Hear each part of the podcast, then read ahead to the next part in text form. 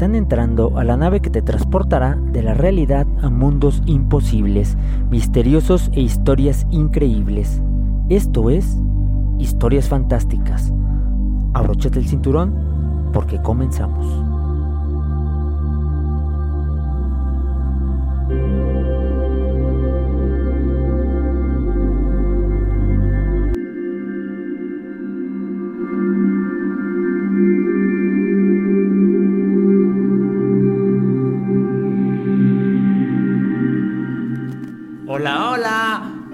Buenas tardes, yo soy Miguel Nava, el piloto de esta nave. A lo largo de mi corta vida he recopilado una serie de historias que quiero contarte. Así es que cada martes te contaré una historia nueva.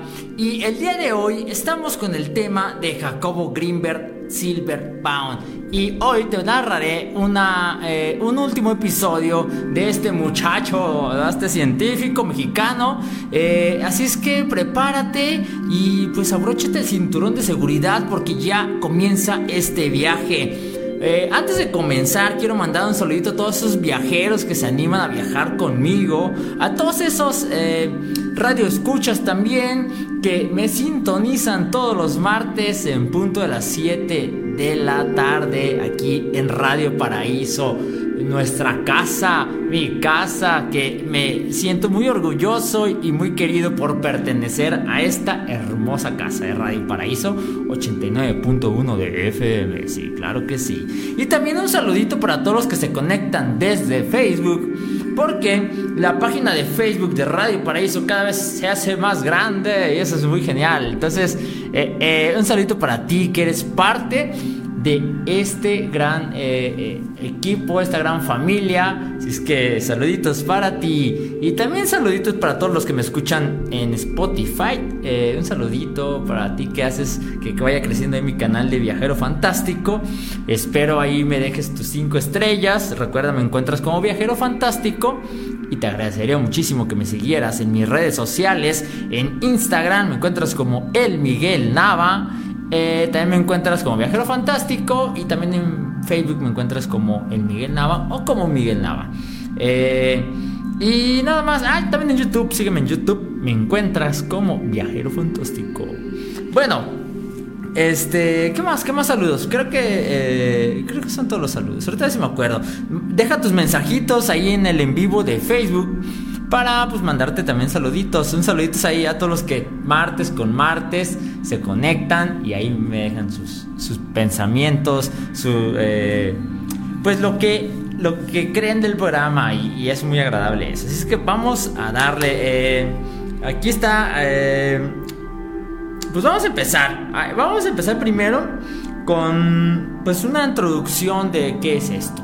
¿Vale? Eh, el 8 de diciembre de 1994, el día que se vio por última vez al enigmático y fascinante neurofisiólogo Jacobo Greenberg Silverbaum, hace ya algunos añitos, desapareció dejándonos un legado invaluable. Eh, pues además de ser un pionero dentro de la ciencia, de la neurofisiología, del estudio del cerebro y de la actividad neuronal de, en los místicos orientales y de los chamanes eh, de casi todo el territorio mexicano, eh, aportando valiosísimas información sobre el funcionamiento del sistema nervioso central en los estados de conciencia unificada en la cual estos hombres suelen realizar todo tipo de eh, pues de magia, de portentos, de de, cosas que sanan también, llegándose a publicar casi 50 títulos de su autoría, eh, donde la mitad de sus escritos corresponden a sus eh, estudios científicos. Eh, y, después de, fallecer también le publican algunas otras teorías derivadas de sus hipótesis, pudiendo llegar a ser difícil de dirigir para el lector que no está familiarizado con estos temas, porque él tiene una manera como muy específica de, escribir. Y eh, justamente me, me, puse a dudar de leer este eh, o de hablar sobre este tema, porque es un tema difícil, difícil, difícil. Pero no importa, vamos a, vamos a ver, vamos a adentrarnos en este viaje, que es un viaje largo, es un viaje de esos viajes este, que tardan mucho, pero que el paisaje es hermoso. Así es que prepárate porque es un viaje pesado, pero con unas vistas maravillosas. Eh, algo que quiero resaltar es que este muchacho Jacobo Greenberg eh, escribió muchos libros sobre ciencia, sobre hipótesis científicas del cerebro, pero tiene cuatro libros eh, o cuatro novelas que son de ciencia ficción, pero en las cuales pudo vertir todo el conocimiento de su hipótesis científica y la acopló a cómo sería la realidad, el mundo, a partir de todas estas hipótesis que él venía diciendo. Esto es interesante. La primera fue la expansión del presente de 1988. La segunda, la fuerza vital del cielo interior, la cual ya te leí alguna parte. Y la tercera, el prototipo de 1991 también. Y eh, la última, que es una novela inédita que no fue publicada, sino sería hasta después de que él falleció, Los cristales de la galaxia de 1994. Fue su última novela, él, casi fue lo último que escribió. Eh, te cuento un chisme antes de que empiece esta de la novela. Mm, él desaparece justamente unos días antes de ir a un viaje a India en el cual iba a tener un experimento con una neurofisióloga de allá, eh, con la cual había tenido unas conversaciones de cómo, cómo eh, funcionaba la telepatía y algunos experimentos que él ya había hecho de telepatía. Eh, y sobre la visión extraocular. También cómo podía comunicar información telepáticamente, ¿no? Entonces, iban a hacer un experimento porque él ya tenía una serie de experimentos en el cual tenía un cuarto en el en su en, el edificio en el cual trabajaba en, en la UNAM tenía eh, un cuarto completamente sellado incluso tenía las paredes de un material no recuerdo exactamente ahorita el material pero en el cual no podían entrar ninguna ondas ni radiofónicas está muy protegido. Dentro de este cuarto había una persona. Y afuera había otra persona, la cual era una persona que tenía un vínculo este, este, muy directo con. Tenían un vínculo muy directo los dos. No recuerdo si eran parejas, si eran familiares.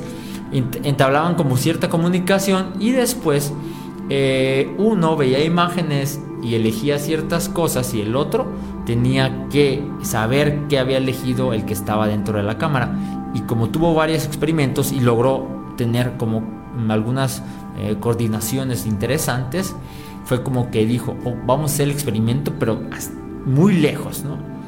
Y encontró esta científica de India y, acordaron, porque ella también había como descubierto esto, llevaba a la par este, este experimento y lo iban a hacer, pasar información desde México hasta India pero justamente fue cuando pues, desapareció y ahí se baja varios días. Pero ese no es el tema que nos trae hoy, así es que no se me emocionen. El tema que nos trae hoy es justamente les voy a leer la novela o parte de la novela de Los Cristales de la Galaxia de Jacobo Greenberg. Eh, este es una novela bastante interesante porque pues está basada en toda la información que Jacobo Greenberg recabó hasta el momento de su desaparición y que la pudo explotar de una manera muy interesante dentro de esta historia. Eh, la historia es muy compleja, tiene algunos nombres muy complejos, eh, así es que te pido que si me equivoco un poco, este, pues te rías, la verdad te rías porque es muy chistoso, eh, pero me comprendas y este, voy a tratar de hacerlo lo mejor posible. este, así es que bueno, pues vamos a empezarlo. Es una novela eh, bastante compleja, así es que cualquier comentario que quieras hacer, ahí está el en vivo en Facebook o si no, también mándamelo ahí en mis redes sociales, ya sabes. Eh, así es que, ¿estás listo? ¿Estás lista? Vamos a comenzar. Capítulo 1. El preámbulo. En el año 48.235, el hombre vivía en 50 planetas de la Vía Láctea La antigua y noble tierra servía como centro de administración y sede del gobierno imperial. En el Museo Galáctica se resguardaban los restos de la historia de la especie. De acuerdo con sus archivos, el hombre de la más remota antigüedad, cuando apenas empezaba a explorar los planetas del sistema solar, y todavía, eh, y, todavía, y no había eh, descubierto la forma de extraer energía directamente de la latiz del espacio-tiempo, se percató que todos los objetos eh, poseían la capacidad de guardar información. En realidad, no se sabía cuántos hombres averiguaron lo anterior. De acuerdo con las lecturas psicométricas de la roca de San José, pareció eh, de la roca de San José pareció existir un periodo en el cual una forma de arte ciencia similar a la actual eh, floreció en lo que dominaba Centroamérica. perdón, perdón, me entró la tos, eh, discúlpeme. Ciertos individuos de gran sensibilidad y poder personal, los denominados brujos, conocieron el secreto de guardar en cristales y rocas estados específicos de conciencia que utilizaban en ceremonias rituales y como instrumentos de poder. Esa práctica se perdió por varios siglos para después ser descubierta por algunos coleccionistas excéntricos que la mantuvieron secreta y solo para ser utilizada por su satisfacción personal. La roca de San José es el único espécimen de esa época que, se conserva en el Museo Galáctica. Y todavía mantienen huellas eh, miméticas de su origen. Pero solamente los especialistas más expertos son capaces de lograr transferir legibles de ella. El uso de cristales grabados solo se comenzó a extender en la galaxia cuando terminó la etapa de colonización y después de que se aseguró la satisfacción primaria de todos los habitantes de los 50 planetas habitados. de los 50 planetas habitados. Es decir, a partir del año 43.400. Aproximadamente los últimos 5.000 eh, años, las prácticas de grabado informacional y lectura de cristales se convirtieron en la principal ocupación de la raza humana. Se crearon institutos y universidades en los cuales se investigaba la técnica y se entrenaron cuadros especialistas para su uso. El valor de, algún, de algunos cristales famosos llegó a ser exorbitante y su posesión se limitó a los grandes gobernantes y por supuesto al emperador de la galaxia. Miles de millones de cristales de menor valor, cargados con estados emocionales diversos y formas de experiencia específica, se hicieron circular entre la población. El nivel de conciencia del ser humano de hace 46 mil años era tan primitivo que los lectores de la roca de San José debían entrenarse durante años en técnicas de filtraje para no sufrir el choque cognitivo que implicaba la transferencia a partir de una información de tan baja sintergia. Uno de los precursores tuvo que someterse a un tratamiento de reconfiguración cerebral después de sus primeros intentos psicométricos. El terreno mostraba dos característicos montículos de piedra semiocultos por la vegetación selvática, pero reconocible para los ojos expertos de Josefina. Sabía que ocultaban tumbas de brujos y que bastaba excavar durante algunas horas para hallar las redondeadas rocas multicolores. No sabía por qué doña Gentrudis deseaba esas rocas creía que por estética y para mostrárselas a sus amigos, tan raros como ella misma. De todas formas, a Josefina solo le interesaba el dinero que recibía por ellas. Doña Gentrudis era rica y excéntrica.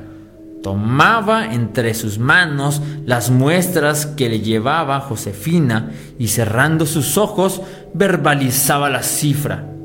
No importaba que la roca fuera grande o pequeña o que su orificio central estuviera magníficamente tallado. Tampoco la cifra dependía del color o la consistencia, sino de algo misterioso que doña Gentrudis sentía al sobarla entre sus manos mientras permanecía con los ojos cerrados. Aquella tarde, sin embargo, Josefina iba a enterarse del secreto. Sacó la pequeña pala de su morral y comenzó a aproximarse al primer montículo. Sabía que estaba profanando algo sagrado, el lugar de reposo de un hombre. Las rocas siempre se encontraban cerca de los cráneos o a veces en el interior de las bocas blanquecinas y polvosas de las calaveras. Josefina había aprendido a no sobresaltarse ante la vista de las osamentas, pero lograrlo le había costado años de pesadillas y dolores de cabeza. Procedió a retirar las piedras superficiales y después de percatarse de que nadie eh, la veía, comenzó a cavar. Había adquirido la costumbre de marcar con un número diminuto cada piedra para que retiraba, para después volverla a colocar en su misma posición al terminar el trabajo. Era una especie de retribución que intentaba anular la culpa que sentía. Algo en ella sabía que eso cancelaba su pecado pero lograba disminuirlo. Además, reconstruyendo el montículo, nadie podría enterarse de la violación. Colocó las piedras en círculo alrededor de la tumba y al introducir la pala en la tierra maldijo su suerte. La superficie estaba tan compacta que tardaría horas en alcanzar la profundidad adecuada. Los restos de los brujos que había eh, desenterrados siempre se encontraban en la misma profundidad. La había medido 73 centímetros exactos. No sabía por qué todas eran iguales y no había nadie a quien preguntarle excepto a Doña María. Pero nunca se había atrevido a hacerlo. Doña María era una curandera que vivía en su mismo pueblo y estaba segura que descendía de algún brujo y por ello, hacerle la pregunta o descubrirle su trabajo era imposible. Era una lástima porque tenía tantas dudas y nadie con quien compartirlas. Algunas veces se habían acercado a la choza en la cual doña María vivía, pero un escalofrío súbito y el temor de que la curandera adivinaría su ocupación la alejaba del lugar. Al atardecer, Josefina llegó a la profundidad adecuada, dejó la pala a un lado y se sentó a descansar. El aire estaba pesado y el sudor, de la, el sudor la cubría. Volteó a los alrededores y no pudo distinguir señales de alguien en las inmediaciones. Respiró tranquila y observó la vegetación que la rodeaba. Era la selva de Costa Rica. Cientos de tonos de verde raptaban en la superficie y se alzaban el cielo en forma de helechos. Plantas floridas y árboles de todas las formas y tamaños. A lo lejos se alcanzaba a ver una montaña totalmente tapizada de vegetación. Lo único que no era verde era el cielo, despejado de un azul transparente y la tierra matizada de oro y amarillo. Amaba esa tierra. Había nacido en ella y todo le era familiar. En su búsqueda de montículos había recorrido la mitad del país admirándose de sus valles y colinas, ríos y lagunas. Todo en Costa Rica era un inmenso jardín lleno de flores y orquídeas, selvas y lagos. El estómago de Josefina hizo un ruido peculiar y ella se dio cuenta de que estaba hambrienta. Sacó unas tortillas de su morral y las calentó después de prender una pequeña fogata. En un pequeño recipiente había guardado arroz precocido y frijoles. Comió y bebió agua y descansó mientras la tarde se acomodaba alrededor de su cuerpo. Le era imposible comer después de tocar los huesos y por eso siempre lo hacía antes. Se recostó en la hierba y dormitó unos minutos. La despertó el canto de un pájaro que la saludaba al atardecer. Tomó su pala y con cuidado siguió excavando. Sabía que estaba a punto de llegar al esqueleto y debía cuidar de no tocarlo demasiado o, Dios no lo quiera, dañarlo.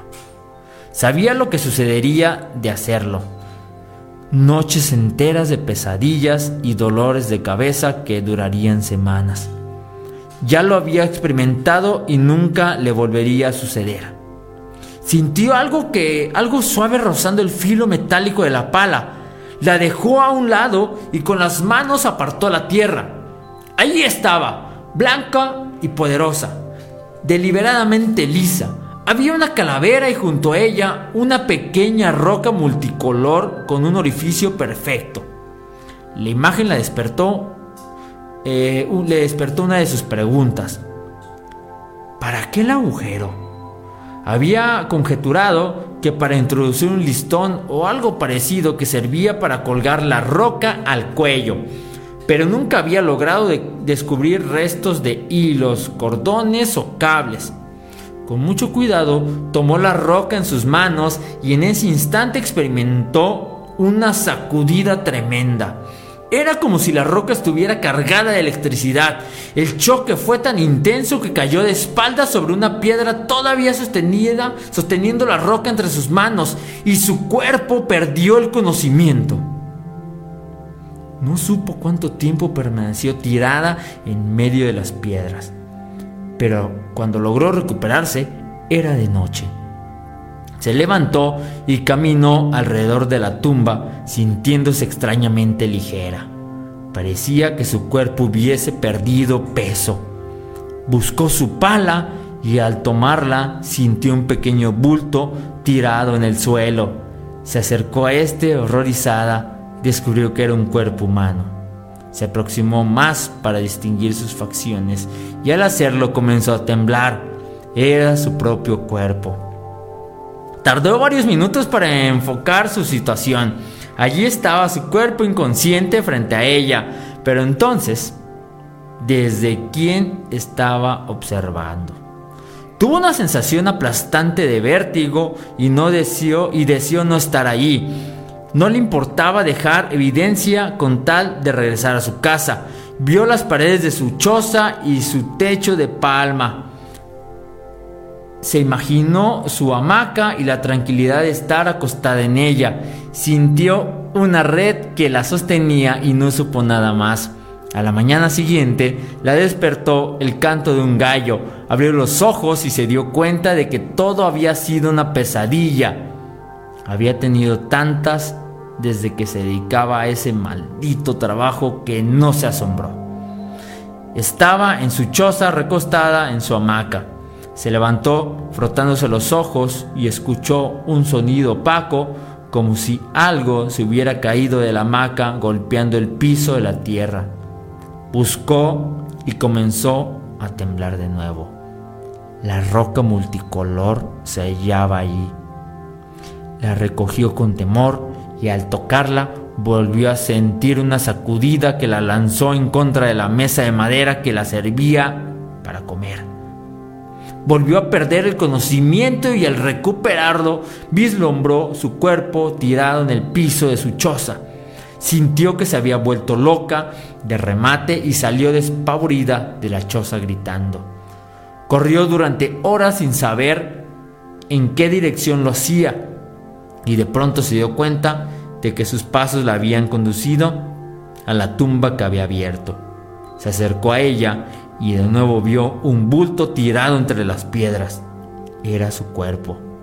Depositó la roca multicolor junto a los restos blanquecinos del brujo, la cubrió con tierra y eh, rehizo la tumba colocando el montículo de piedra en el orden original y cayó inerme agotada por el cansancio. Se despertó en su cuerpo original y juró mejor morirse de hambre antes de volver a tocar otra de esas rocas. Así es, esa es la primera parte. Y, me voy a parar un poquito aquí porque eh, pasó algo bastante raro. pasó algo bastante raro que quiero contárselos. Em, últimamente ya tengo como algunos añitos que me pasan cosas bastante extrañas. Eh, bastante que pueden parecer coincidencias, cosas que, que, tienen relación con lo que estoy hablando, con lo que estoy viviendo. Y de repente eh, parece como si fuera broma, en serio, ¿eh? ¿eh? Ya no les voy a contar más a profundidad esto. ¿A qué me refiero? A que, por ejemplo, si estoy hablando de algo, de repente me aparece ese o eso algo del cual estoy hablando. Muy extraño. Y bueno, ahorita estaba hablándoles, estaba platicando justamente cuando estábamos, cuando estaba hablando la parte donde entraba la pala y estaba ahí escarbando. Y de la nada apareció este, una persona aquí afuera de la radio. Aquí donde estoy yo hay una ventana aquí afuera. Una, una ventana que se ve muy grande porque se ve la calle amplia. Y apareció una persona con una pala excavando ahí afuera.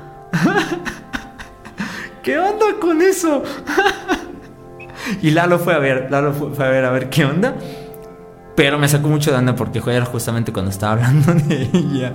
Así es que ahí se los dejo. Ya lo voy a hablar de todas las sincronicidades. Yo les llamo, ya les llamo yo. Antes les llamaba sincronicidades. Pero una persona me dijo que parecían. Eh, Dafne me dijo que parecían como que sincronizadas. Y yo dije, ah, sí, es cierto. Y eh, ya le llamo circularidad. Entonces, ¿cómo todo se conecta? Entonces pienso que todo está conectado. Así es que esa es la primera parte. Déjenme tomar un poquito de, de agüita porque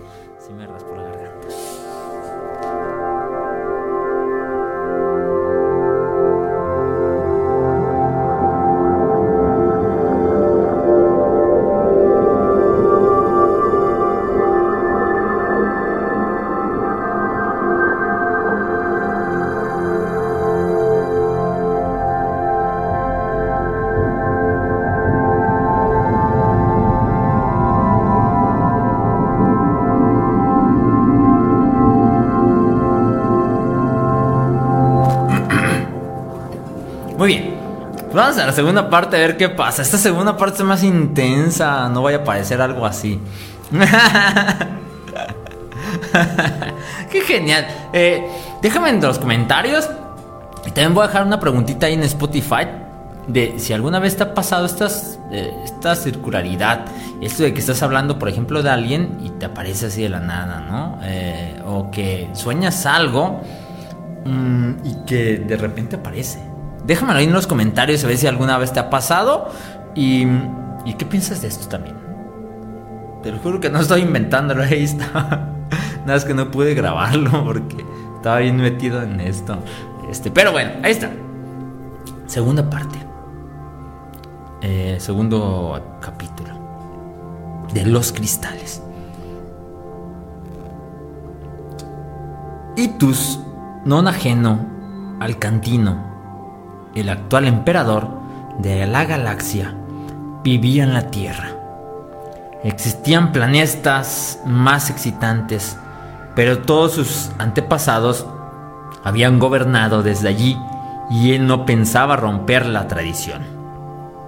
Descendía de una línea ininterrumpida de emperadores que habían dirigido el destino de la galaxia desde hacía 10.000 años es decir, a partir de la gran revuelta de las Pléyades. La galaxia, en ese entonces, estuvo a punto de dividirse en dos facciones, pero el gran Abisur Alcantino logró equilibrarlas y fue nombrado el primer emperador. Su hazaña se debió a que siempre llevaba consigo el diamante azul, cargado de un alto nivel de sintergia. Del cuerpo de Abisur Alcantino se desprendía tal poder de convencimiento que los generales en disputa no pudieron oponerse a sus sugerencias. Nadie en toda la existencia de la galaxia poseía como los emperadores mejores accesos a los más finos cristales. Ni nadie como ellos podía dedicarles mayor tiempo e interés. De hecho, desde el, desde el Avesur al Cantico, había sido obligado de los sucesivos emperadores mantener ciertos estados de conciencia y para ello recibían un entrenamiento estricto desde niños en el cual eran sometidos a un programa de transferencia directa de experiencias por contacto con cristales secuenciados. Las secuencias estaban matemáticamente definidas en términos de valor sintérgico de los cristales. Al nacer, el que se convertiría en futuro emperador de la galaxia, dormía rodeado de cristales de baja sintergia hasta que su cuerpo y cerebro mutaban incorporando ese valor de cada célula cada tejido. Más tarde, la disposición de cristales era modificada incorporando elementos de mayor sintergia hasta lograr un siguiente proceso de mutación. A medida eh, que se avanzaba en la secuencia, la coherencia, densidad, densidad informacional y equilibrio cerebral se incrementaba. Mantener estados de alta sintergia requería de un trabajo extenuante de prácticas de meditación y contacto con cristales cada vez más potentes. La coronación de un emperador acontecía cuando se traspasaba un umbral sintérgico que le permitía tener la experiencia de centro. De todos los aspirantes descendientes en línea directa del Avesur al Cantico, se escogía el que poseía mayor capacidad de unificación. El emperador gobernaba desde la fuente de la que se alimentaba la conciencia humana.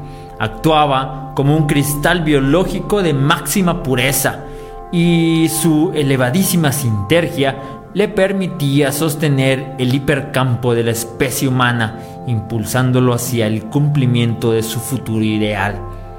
El emperador de la galaxia actuaba como el más potente atractor del futuro ideal del hipercampo humano.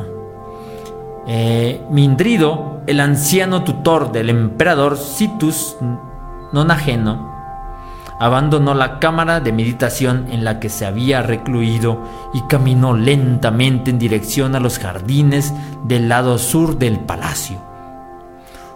Un súbito anhelo de contacto con las flores que crecían allí lo había invitado. Las cosas no marchaban del todo bien desde hacía dos meses Mientras caminaba recordó los acontecimientos que lo tenían preocupado. De los 50 planetas habitados por seres humanos en la galaxia, uno integraba a la corte del emperador. De hecho, era el de Rats de reciente colonización. Apenas 500 años antes se le había detectado con posibilidad de sostener la vida humana y se había enviado una expedición para estudiarlo con detalle. El planeta en cuestión pertenecía a un sistema solar cuádruple y giraba en una órbita equidistante con respecto a los cuatro soles de su sistema, y por ello se le había bautizado con el nombre de cuádruplex.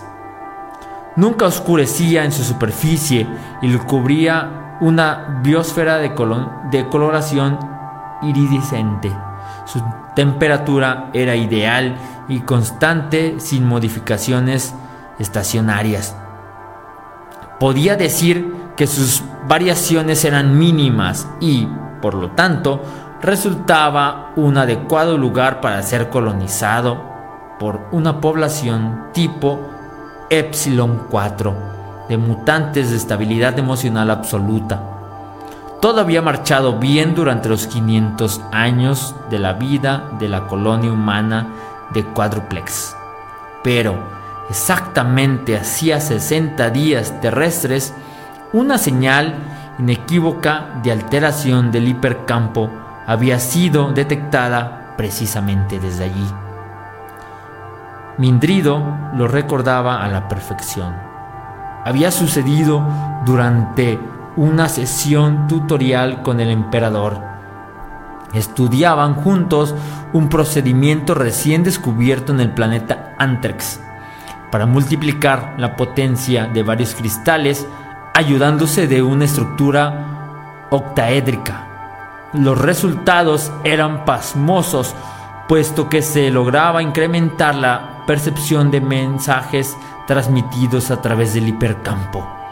La extensión del dominio galáctico era un enorme que el emperador debía utilizar cualquier medio a su alcance para detectar variaciones mínimas de la sintergia del hipercampo. Este debía mantenerse enfocado en una dirección adecuada que no era otra más que el estado de conciencia del propio emperador. El, el, proceso durante aquella sesión memorable había sido el usual. En completo silencio, él y el emperador ocuparon sus respectivos asientos en el interior de la cámara de meditación. Esta se hallaba suspendida antigravitacionalmente a 4.000 metros de altura sobre el océano Atlántico. Cerraron sus ojos y Mindrino explicó el procedimiento a seguir y verificó que las fases del mismo fueran las correctas. Los primeros 10 minutos lo dedicaron a establecer un contacto transferencial con los cristales hasta lograr la total fusión mental con sus estructuras. Después dedicaron el resto del tiempo a explorar el hipercampo, ayudados de la potencia transferida de los cristales. El aparato ideado en Antrex funcionaba magníficamente pero de pronto una frecuencia extraña alteró la direccionalidad del hipercampo. Esta dejó de focalizarse en el emperador para, más bien, dirigirse en la dirección de alguien o algo en cuádruplex. El hipercampo contenía el producto no lineal de todas las conciencias humanas y su alteración direccional significaba un destino ideal diferente del imperial. Vindrido se había sobresaltado al experimentar la modificación hipercámpica y entreabrió los ojos para fijar su vista en el emperador con el objeto de constatar si él también le había sentido. Notó un cambio en la respiración de Citus y supo que también él se había dado cuenta. En la elaboración compararon sus experiencias y exploraron la procedencia del cambio. Mindrido se acercó a las rocas, a las rosas del jardín del palacio y las olió intentando tranquilizarse. La alteración se había mantenido constante los últimos dos meses y precisamente esa constancia era lo que más le preocupaba. De continuar así, se infiltraría en todas las bandas del hipercampo modificado sus valores, modificando sus valores.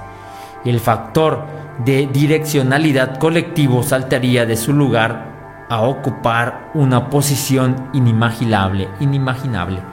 Aquello no podía permitirse a menos de que, de que se reportara alguna ventaja para la conciencia humana, un novedoso eh, derrotero mucho más satisfactorio que el que había tardado 10.000 años en lograrse. Mindrido descartó la idea. Aun si eso fuera cierto, las oscilaciones intermedias del factor de direccionalidad al lograr su nueva posición acarrearían daños inmensos para el enfoque colectivo y con ello peligros de toda índole, desmembramientos de la unidad, posibles revueltas y sobre todo angustia y dolor. Mindrino estaba demasiado viejo para soportar aquello. Por otro lado, algo inmenso tenía que estar sucediendo en cuádruplex para lograr alterar el hipercampo y principalmente para mantener la alteración por tan largo tiempo. Desde luego que en la historia del imperio habían acontecido sucesos similares pero nunca duraban más de un minuto y eran eh, prontantemente acallados por la potencia de la mente de los emperadores que siempre habían logrado restablecer las condiciones direccionales adecuadas. Ahora era distinto. Citus se encontraba incapaz de anular la alteración. Mindrido decidió pedir al Instituto de Investigaciones de Antrex intervenir antes de que fuera demasiado tarde.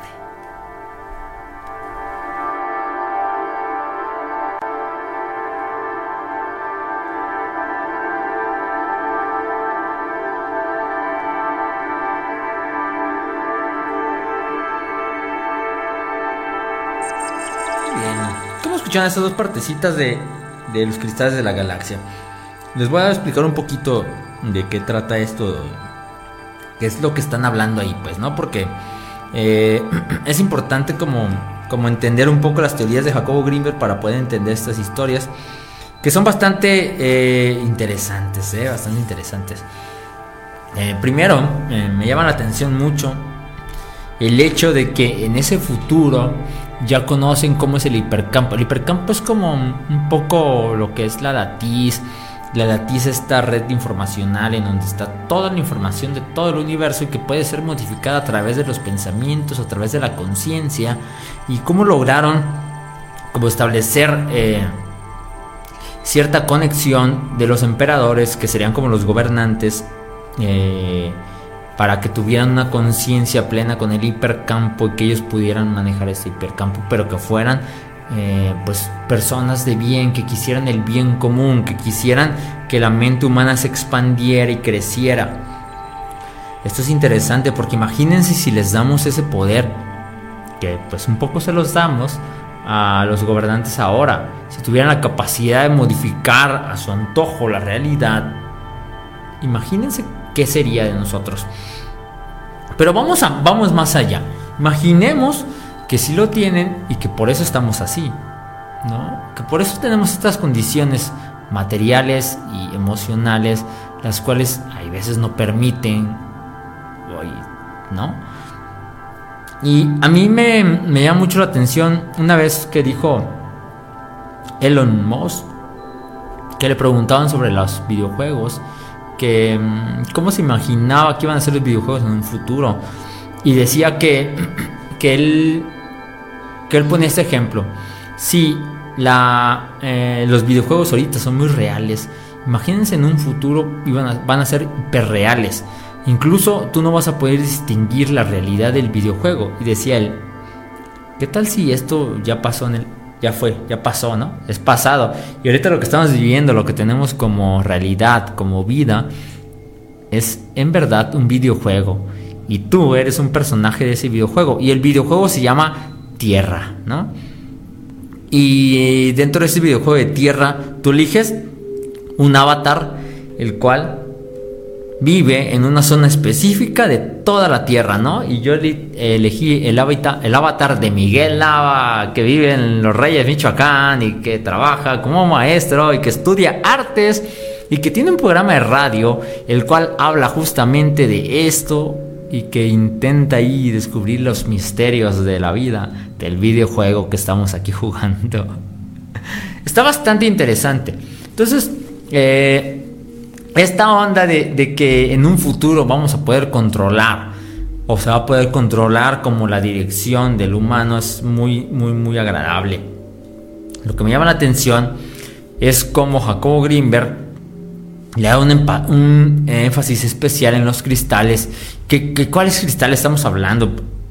Habla de muchos de los cristales, pero tienen que ver con los cuarzos, con, eh, con muchas, ah, inclusive, eh, me imagino que también tiene que ver con los metales, que no son cristales los metales, desde luego, pero tiene que ver con muchos de esos materiales que son utilizados por eh, culturas de los chamanes, de las culturas ancestrales que tenemos en esta zona de, de América, de América del Centro, América y Sudamérica, y también del norte de América. ¿eh?